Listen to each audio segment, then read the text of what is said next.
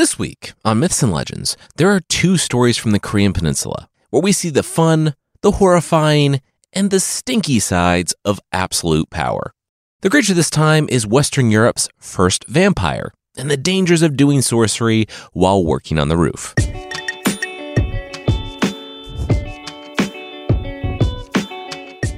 This is Myths and Legends, episode 299 Long Con. This is a podcast where we tell stories from mythology and folklore. Some are incredibly popular stories you might think you know, but with surprising origins. Others are stories that might be new to you, but are definitely worth a listen. Today, there are two stories from the Korean Peninsula about people taking things too far.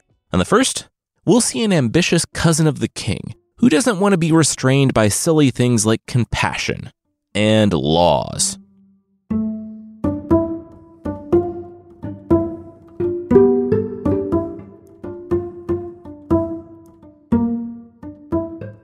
No, it's just, I'm so surprised you were able to find a black horse. That's amazing.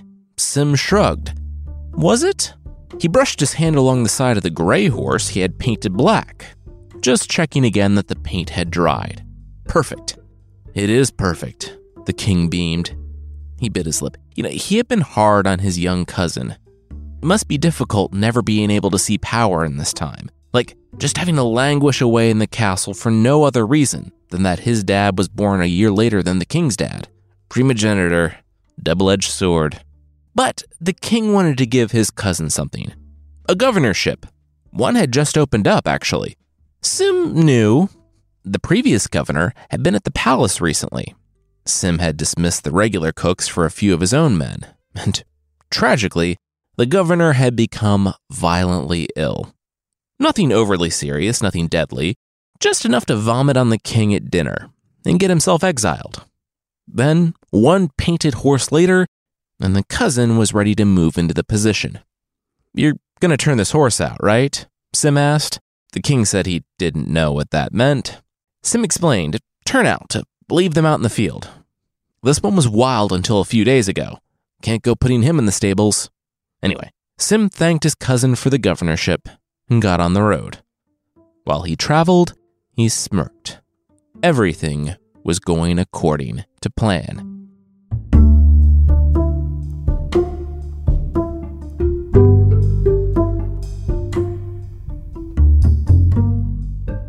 Sim was great at being governor. Oh, I should qualify that. He was a terrible governor.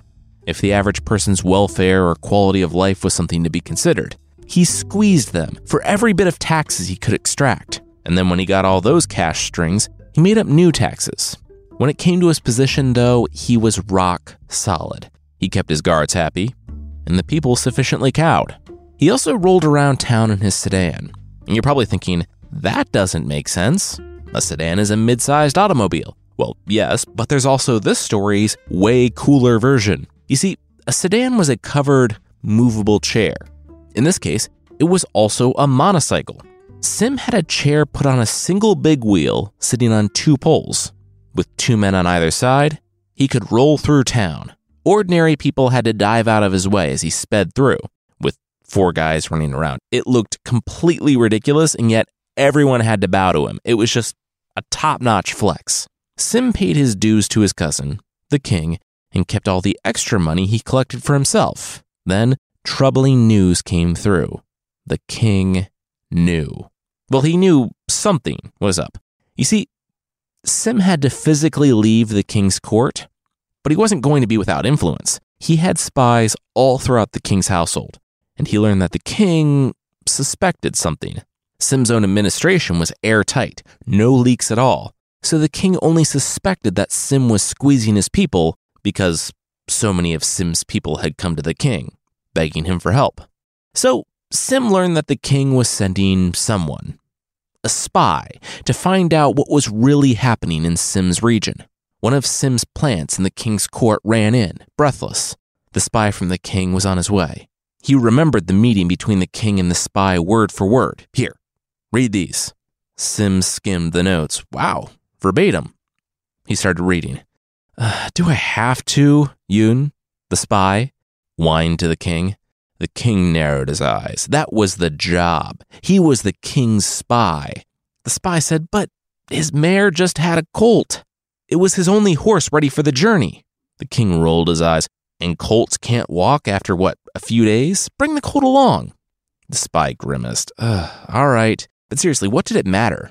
Nobody really said Sim was doing anything cruel, just that taxes were a little high. The king said he trusted his cousin, but stuff like this had to be punished swiftly, especially if it was a member of the king's own family. The spy should leave immediately, take the mare, let the colt follow along, and she can suckle him on the road. Hey, speaking of horses, has the spy seen the king's black horse? It disappeared after it rained the other day. Then the scene trailed off. Sim, the governor, folded up the notes.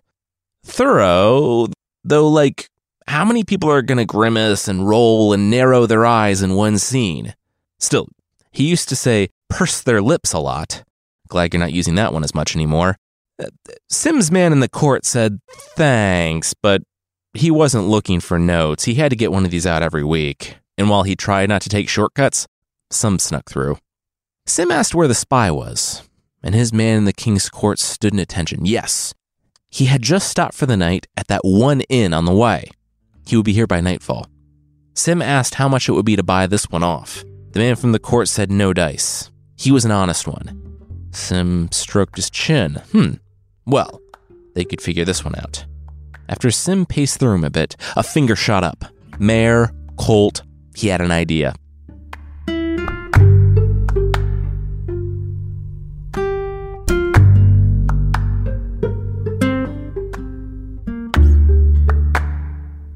It was more difficult to find someone with a tiger skin and a head that was still intact than it was to nab the little colt as it drank by the river's edge. Sim went along to make sure his orders were carried out to the letter, and he saw the men carrying the colt, hog tied but thrashing, back to their little camp. Work quickly, Sim urged. When Yoon, the spy, realized the colt was gone, he would come looking for it. The colt's mouth was bound to keep it from crying out while the men went to work, dressing it up. An hour later, Yoon, the spy, was beside himself. This was his prized colt. He was going to sell this one to the king's household. It was lost. Colts don't just get lost. Something had happened. He didn't have time to keep thinking about what happened because the next instant, a tiger burst from the trees and began running after him. Suddenly, Yoon understood what happened to the colt. It was the same thing that would happen to the mare and him if he stayed.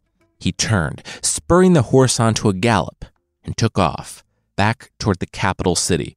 The tiger was, of course, the colt wrapped in the pelt of the tiger that Sim had procured, with the tiger's head mounted on his own. On one hand, I'm like, that's ridiculous. You'd have to realize that the tiger that's chasing you is a horse, not a tiger. But really, I've never been chased by a tiger because I'm standing here telling you that. If you're in a time or area where it's possible for a tiger to leap out of a tree line at you, I can't imagine it's a smart idea to pause a beat and parse out the anatomy of the animal. You run, which is exactly what Yoon did. He worked the mare to a lather, and he thought the tiger had to be some sort of demon when, somehow, it kept following him. It went miles until, finally, they made it to the gates of the capital. Yoon called out that there was a tiger chasing him. Get the guards, kill this thing! But when the guards scrambled for their weapons, the tiger closed in and started suckling the horse. It was hungry after the long run. The guards walked over and, with a snip, cut the rope on the underside of the colt. The pelt stuck to the horse's sweat, but it eventually slid off. The people lost it. A tiger suckling a horse was one thing. A man running in terror from a colt dressed as a tiger, hilarious. The king wasn't laughing, though. He was convinced that Yoon didn't want to go, and the whole thing was just an elaborate prank. Yoon was exiled to Jeju Island, a large island several miles off the coast of modern day South Korea. Sim, the governor, received word that his plan had worked. The king thought Yoon, at best, a fool, or at worst, a liar. Sim didn't rest, though. He ordered his own spies to put together detailed reports on everyone the king could possibly send.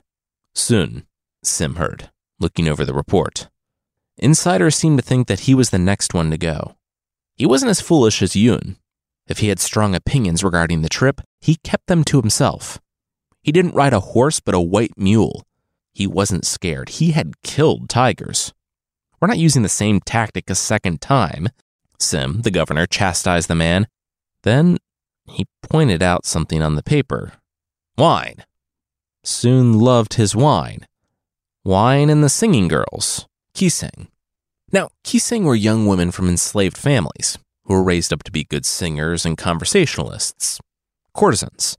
Sim found his move. He hired the best Kiseng in the capital and had the most expensive wine shipped in. When Soon arrived at the inn that night, it was a full on Nathan Fielder thing. No one in that inn or tavern wasn't a plant on the part of the governor. All the travelers staying at the place were taken with all haste to their destinations for free.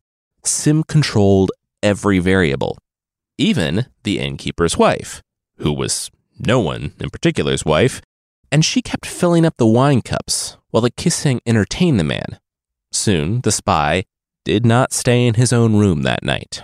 Unfortunately, both he and the quote unquote innkeeper's wife awoke to pounding on the door. It was her husband, the innkeeper. He was home early. You have to hide, she said, looking around frantically. Her husband would kill both of them. She shut him in the big chest, meant for holding cash coins, and, in a panic, threw his clothes out the window. The innkeeper stormed into the room when his wife unlocked the door. She kissed him, but he pushed her away. Where was he? She asked. Who? The rider on the white mule, the man who came in last night from the capital. He's on the books in the room down the hall, but the room is empty. People said they saw her serving him wine, laughing, getting awful close. She was indignant. Was he spying on her? The innkeeper held up a hand. That was it. He shouldn't be afraid to leave the house on business because of who was going to end up in his bed. They were through. The wife sneered, Fine. They argued over who got what. The husband insisted on getting the inn, and the wife said good riddance, but in return, she was taking whatever she could load onto the cart. He stopped her when she grabbed the cash box. The husband fumbled with the lock. Huh. It was heavy, though. She wasn't taking that. They kept arguing until the husband insisted that they take the matter before the judge. The sweaty, aching form of Soon kept from crying out as they slammed him down on the floor of the cart and they rambled on toward the town. The judge, of course, was Governor Sim. How many cash strings can something like that hold? Sim asked. Husband and wife looked at each other. Uh, 150, maybe, packed to the limit? Well, I can't decide who gets it. How about I buy it off of you for 200 cash strings? The husband and wife looked at each other. Uh, sure. Yeah, that was amazing. They took the money, which was actually their part of the payment for this whole farce, and left. Sim went about his day, hearing other supplicants, while he let the man sweat it out in the chest until. There it was, a groan. Sim gasped. He snapped for the porters. That chest. There was a spirit inside. They needed to take it and throw it in the river. There was an almost imperceptible rumble within the chest. Sim grinned. He could almost feel the panic of the man sent to spy on him. Sim's guards nodded to him, and the governor nodded back. They hefted the chest out and loaded it onto the carriage. At the river, the men loudly said they were going to take a break for lunch. Ope left it back in the cart. One said he would go get it, the other said, no, no, no, and let him come back with half a sandwich. They were both going and leaving this chest here. The man inside the chest knew that this was his chance. He pressed as hard as he could, and within moments, the wood cracked, splintered, and broke. He winced at the daylight and got away as fast as he could. Which was not very fast, the spy laughed as he recounted the story to the king. After he hit 30, like, he was sore after sitting down weird for a few minutes too long. So, being cramped up in a chest for the better part of a day, he couldn't even stand. So he crawled naked for about two miles before stealing a cloak and slowly getting to his feet. so, yeah, crazy times. So, you didn't check up on my cousin and see if he is unfairly squeezing his people for taxes. The spy said, Well, no, but fun story, right? The king didn't respond. I'm exiled, aren't I? The king nodded so exiled. The king sat back, all the spies he sent to check up on his cousin were extravagantly incompetent. It was a wonder they won any wars. He sat back. Time to bring in the anachronistic big guns. Kun. Not timid. Once killed a tiger with his bare hands to give the tiger a chance. Kun. Never drinks in taverns, never even listens to the singing women. Super married and committed. Kun. The only thing he stands in awe of are the priests of the temple. The temple bells were his favorite song.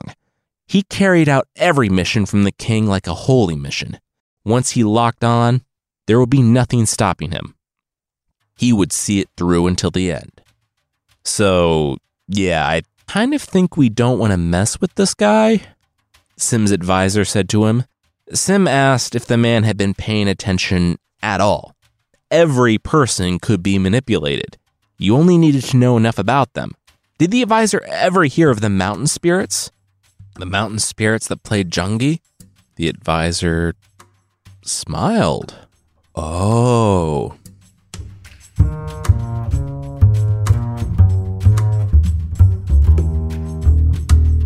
We'll see Governor Sim's plan to waylay the incorruptible spy, but that will be right after this. For us, family is a verb. It's something you do. And for Alex, his wife Carrie, and his twin brother Mike, I think they have the same idea. They founded Faherty, a family brand that channels their love of beach lifestyle into clothing for life's greatest moments. Jason and I wear a lot of Faherty stuff. There's just something about their clothes that I find natural and welcoming. That sounds weird to say, but it's Faherty's craftsmanship, the comfort, the sustainability. This is the time to layer, and I hope you get to experience Faherty's legend sweater shirt. Uh, Chris is actually wearing one right now. Ooh, you know, let's say that I planned to do that. Everyone should have at least one of these legend sweater shirts for men, women, kids. My Faherty stuff is so versatile. It's pick out a tree and celebrate the holidays worthy. And most importantly, I feel good in it. Faherty is giving all Myths and Legends listeners an amazing deal 20% off on your order. Head to fahertybrand.com slash legends and use code legends at checkout to get this deal. That's code legends at Faherty, F A H E R T Y brand.com slash legends for 20% off. Fahertybrand.com slash legends. What do Open Mic Night, Pee Wee Soccer, and Sip and Paint studios have in common? They all make it possible for anyone to step up and do it. It's the same way with Shopify. As the all in one commerce platform, Shopify makes it simple for anyone to step up and start, run, and grow a successful business. Shopify opens the door to selling to anyone from anywhere, whether it's podcast merch Hey. or books or clothing or whatever you're into. With Shopify, you'll create an online store that fits your vibe, discover new customers, and grow a following that keeps them coming back. You'll have all the sales channels sorted, and Shopify will grow with you. That's what I like most about Shopify. From an in person POS system to an all in one e commerce platform, it's all there. You can even sell across platforms like TikTok, Facebook, and Instagram. Plus, there's 24 7 support and educational libraries all at your fingertips. It's time to put your dreams and ideas out there, and Shopify is here to help you do that. It's never been easier to start and grow a business thanks to Shopify. Sign up for a free trial at shopify.com slash legends, all lowercase. Go to shopify.com slash legends to start selling online today. Shopify.com slash legends.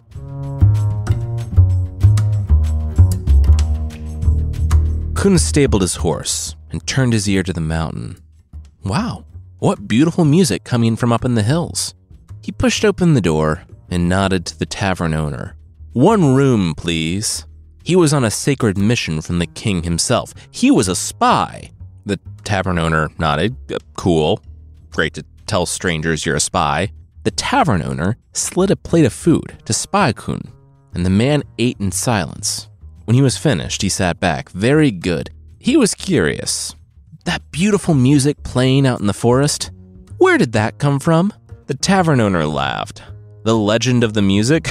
Uh, Don't think too much of it. No one had heard it in a thousand years. Those were the mountain spirits up in the temple. A legend, if you ask him. Kun, the spy, said, But for the sake of conversation, what was the legend? The tavern owner said, Well, they were the spirits that lived in the mountains. Apparently, and once again, he thought that this was just a legend, but only the very good and pious could actually hear the music. It only played for one day, and for that day, the chosen were invited to worship the great Buddha with the gods themselves. Kun became deadly serious. The music, playing right now, up in the mountain. The tavern owner said he didn't. Did the spy hear something off in the mountains? Kun stood. He had to go. The tavern owner called out to him. Wait, did he hear something up in the mountains? Kun found his horse, tacked up, and left immediately. He followed the sounds of the music deep into the mountains.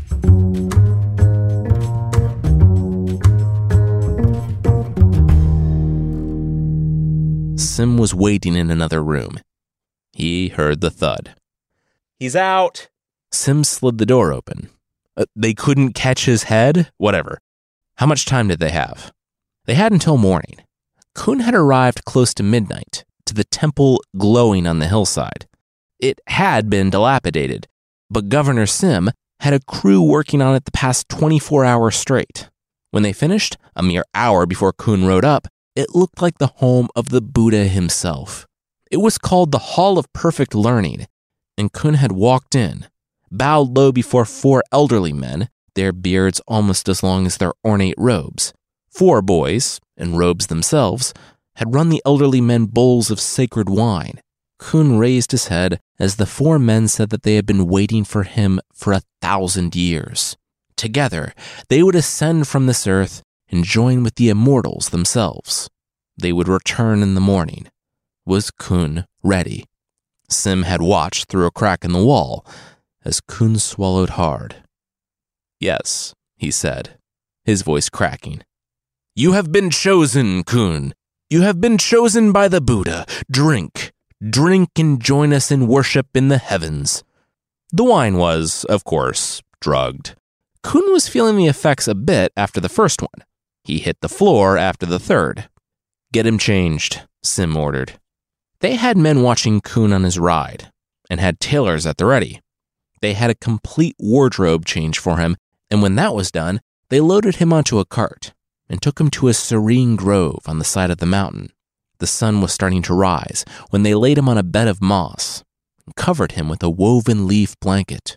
An hour after sunrise, Kun awoke after the best night of sleep in his whole life. He looked around. Wait, where was he? He thought back to the night before, to the temple. Was this. Was this where the temple had been? He drank the sacred wine. He worshipped with the gods. He didn't remember, though. Maybe his human mind couldn't comprehend what he had seen and experienced. Maybe, in time, with prayer and meditation, he would start to understand what he had seen. He rose. His clothes were in tatters. It was exactly what he had been wearing the night before, but it had rotted on his body. Kun held out an arm, and yeah, they were practically falling off him now. Kun emerged from the grove and frowned. Ah, bones of a horse, tied to a tree with his bridle. Animals had picked over his pack. He apologized to the animal and found his way down the mountain. He walked the path and stopped a farmer. You, sir, what day is this? The farmer said he didn't know. He was a medieval farmer. He didn't know dates. It was a day when the sun rose, a day in summer. Kun looked to his tattered cloak and rotted walking stick. Best not to arouse the superstitions of the peasant class. He smiled at the man. Good sir farmer, last night there was one of the king's messengers at the inn not far down the road, a Kun. Did the farmer happen to know anything about him? The farmer laughed. that old legend? Yeah, he knew about Kun. Kun the disappearing holy man, the last one to hear the music of the mountains. Kun furrowed his brow. Disappearing holy man? Sounds ridiculous. Tell him the whole story now, please. The man said his grandma always told the story as she heard it when she was a girl from her own father, one of the men supposedly at the inn that night.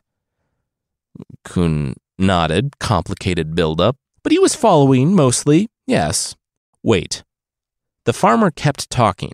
He said Kun had supposedly heard the music of the mountain spirits and went off to worship with them. The people were concerned when he didn't return the following day, so they petitioned Sim, their super fair and nice governor, to follow up with the king, who said yes, he had sent Kun, but he hadn't heard from him. Kun became something of a folk legend. Well, that was about 200 years ago now. Kun dropped his rotted stick. 200 years? he, he had to get home. He ran off as fast as he could toward the capital city.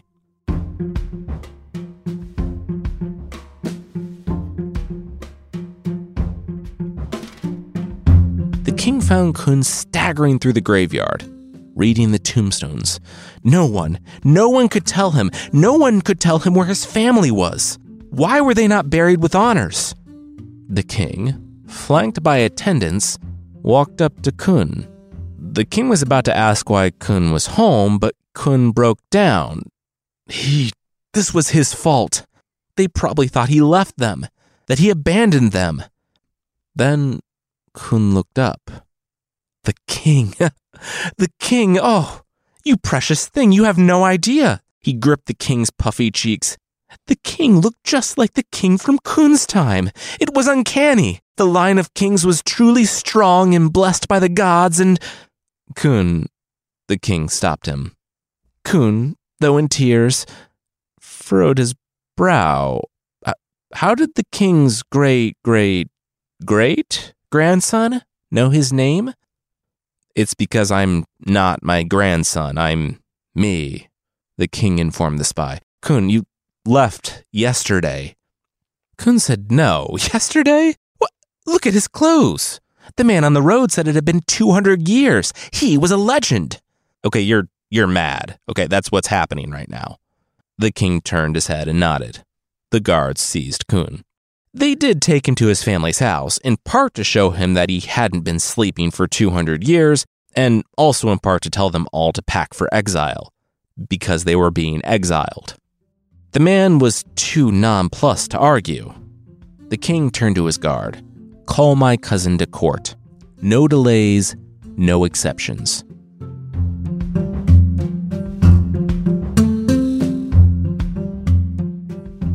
Sim stood before his cousin, the king. He didn't know why he was here. That was a first for him. You have spies everywhere, on every council, the king said, basically completing Sim's internal monologue. Sim swallowed hard. What? No? I mean, it was true, but this time it was different. The king hadn't talked to anyone regarding the nature of this visit. He was playing things pretty close to the chest on this one, and Sim knew better than to test his royal cousin's patience. I sent one man to you, and he comes back a coward, chased by a calf in a tiger suit. I send the next man to you, a brave man, and he comes back with barely a threat on his back. I send the best spy in my entire kingdom, Kun, and you broke him. He still can't comprehend that he didn't spend 200 years in heaven. Each man met with a response perfectly tailored to their weaknesses and situations. Sim said, Allegedly. The king said, Sim, come on. His best spies didn't just turn coward or go mad. Also, Sim didn't ask why the king was sending spies to his region. The king said, Look, he knew what Sim was up to, and he wanted in. Sim blinked. What? The king said, Yeah. Sim was obviously playing the game at a whole different level than anyone else in the kingdom, including himself. The only news to come out of Sim's district was a few supplicants complaining that taxes were too high. And really, at what point in human history did people not think taxes were too high? I know, right? Sim said. They had to do so much stuff and needed money, but when he starts riding a sedan around the city, people get all uptight about it. Yeah, you really shouldn't be showy, the king said. Basically, the king said he was sorry that it took him so long to realize what an asset his cousin could be. He wanted Sim to join him as his second in command, oversee his household, his money, and his kingdom. He wanted Sim on his side. the king laughed. Uh, for all the spies Sim had in court, he shuddered to think what would happen if Sim was against him. While the king laughed, Sim gave the smallest of head shakes to the guard standing just to the left of the king before meeting his cousin's smile. Oh, that would be ridiculous. So that's how Sim was brought into the king's administration. In no time, he became the power behind the throne, and everyone in the kingdom who was a cousin of the prince named Sim was happy and prosperous.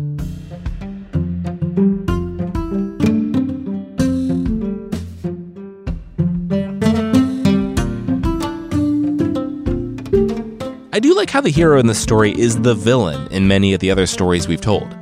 Sim, to his credit, did find non-violent ways to neutralize his opponents, using intelligence and guile to always be one step ahead of everyone, most of all the king. He's like the Sheriff of Nottingham if the classic villain was the protagonist. Also, can you imagine if the Sheriff of Nottingham had this level of cunning? Like someone who could actually meet Robin blow for blow? That would be amazing.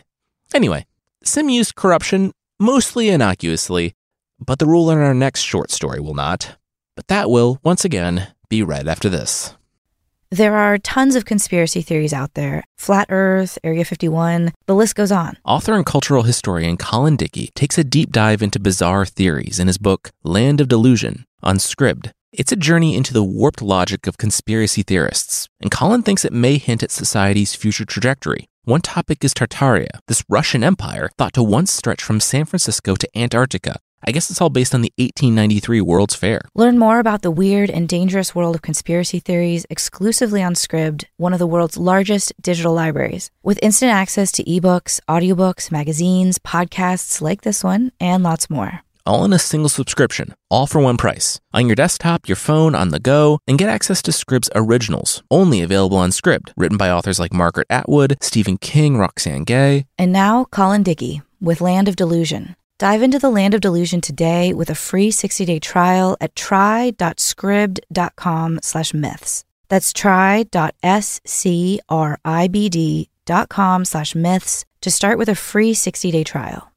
From the creators of Dr. Death, Scamfluencers, and Over My Dead Body, Wondery goes deeper into complex true crime stories to give you an inside look at the facts. And now, Wondery is launching the ultimate true crime fan destination, Exhibit C. It's truly criminal. Take a deep dive into the most devious of scams, manipulative cults, and the coldest of cases. It's Wondery's Exhibit C. There you can view all the evidence through a detective's lens, go step by step through the many twists and turns of each true crime case, and then you can join the Exhibit C online community, Access not only exclusive show merchandise, but also member only content. Hear directly from top criminal and social justice experts, witnesses, and investigators. They take you beyond the evidence and into the case file. If you like true crime, this is something for you. It's different than what's out there, and the community piece is something new. Join now by following Wondery Exhibit C on Facebook or find it on the web at WonderyExhibitC.com and listen to true crime podcasts on Wondery and Amazon Music. Exhibit C. It's truly criminal.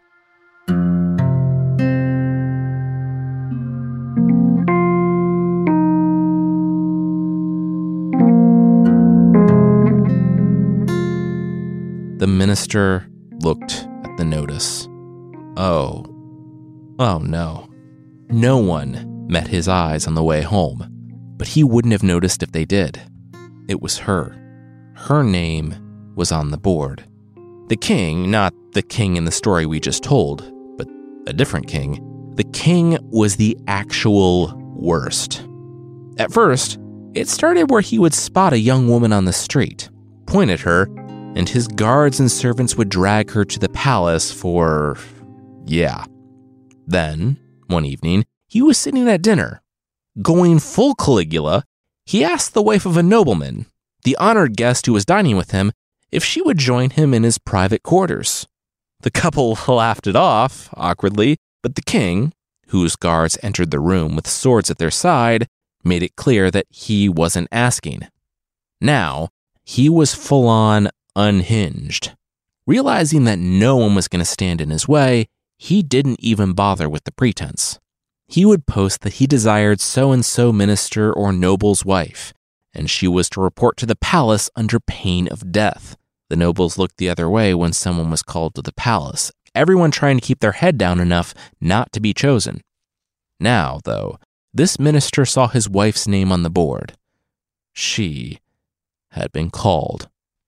Okay, the young woman said when the nobleman returned home. He just, what? She wasn't going to weep, cry, run? The wife shrugged. No? The minister blinked. Really? Wait, was she into this? The wife steadied a gaze at him. He needed to watch what he said. Look, if it rains every day, do you panic? Or do you prepare for getting caught in a rainstorm? The husband said, Both? The wife nodded, Yeah, that's where they were different. She would stop by her shed and then she would get on the road. It would be better if he didn't travel with her. And she did stop by her shed, a structure on the edge of their estate that she had insisted they build when they got married a year prior. The minister had been forbidden from looking inside. Everyone was. But she went out there a few times a week. She emerged with a lockbox, kissed her husband goodbye, and told him that she would see him in a week. He said, But no one had ever returned from this call. She winked. Not yet.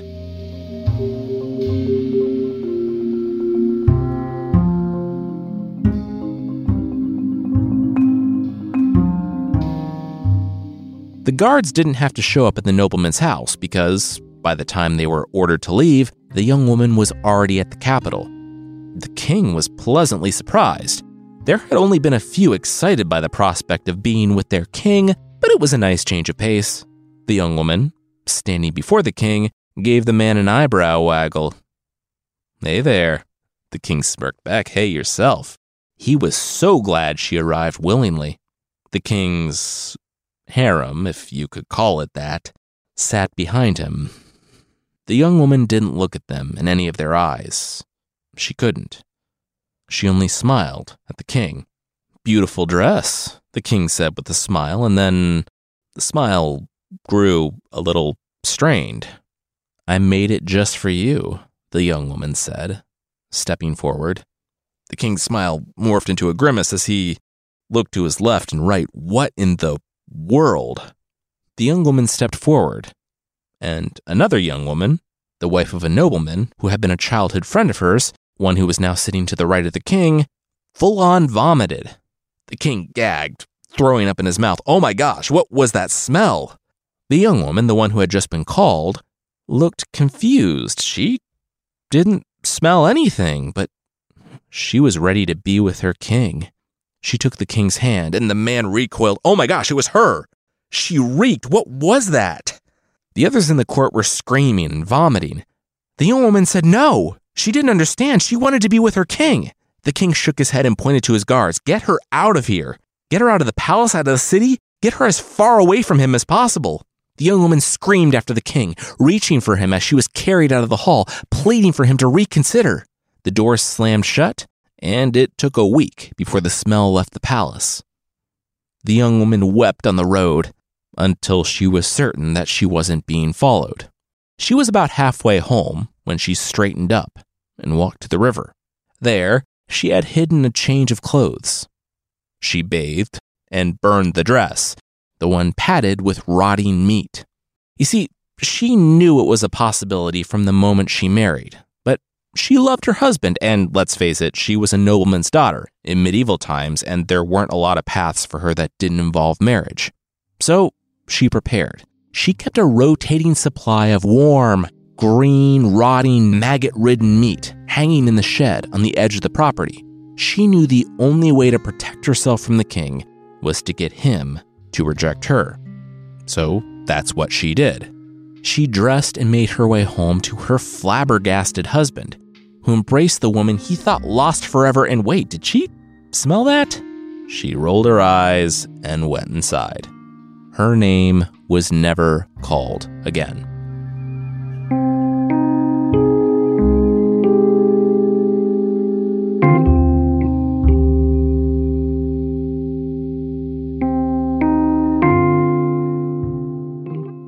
I chase our playful abuse of power today in the first story with an actual horrific one.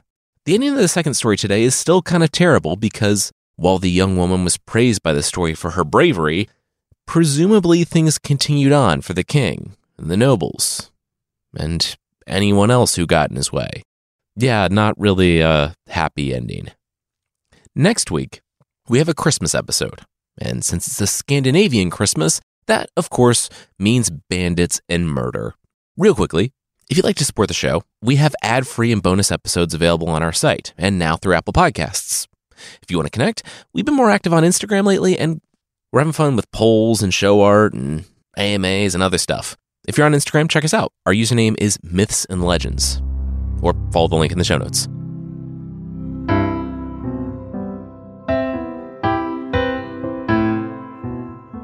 The creature this time is the Abhartach, Western Europe's first vampire. From Ireland. Tyrants are bad. Evil sorcerer tyrants? Bad to the third power. If you suspect your spouse is being unfaithful to you to the point where you are climbing along the edge of your castle to catch them, things are not going so great for you. If you then fall to your death, well, a bad day just got worse. Evil sorcerers, though, they have a backup plan. The people were not expecting their tyrant to return from the grave the following night and demand bowls of blood from them. Now, these were the Middle Ages, so bloodletting was not unheard of, but still, the people who had been pushed far enough living under a tyrant were not okay with him literally draining them of their lifeblood. Figuratively, metaphorically, sure, that was feudalism. But this was a step too far. During the day, when he was asleep in his grave, they hired a hero. Ireland's first vampire needed Ireland's first vampire hunter. And he was immediately killed the following night. It's like if Dracula was also Dumbledore, he barely stood a chance. So, they hired another, and another, and it all ended up the same. Finally, a druid rolled into town and told them something. You can't kill what doesn't live. They didn't need to kill him, only trap him. The druid ran him through with a sword made of yew wood, and while he was weakened, buried him upside down under ash branches, covering him with a boulder and thorns. And there he remains, even to this day. It's said that he can still attack people who get close, so watch out if you visit the town of Slaghtaverty, which apparently means Abhartach's grave. But it just goes to show if you're having trouble in your relationship, try to talk it out instead of walking along the edge of your house, dying, and coming back as a vampire tyrant.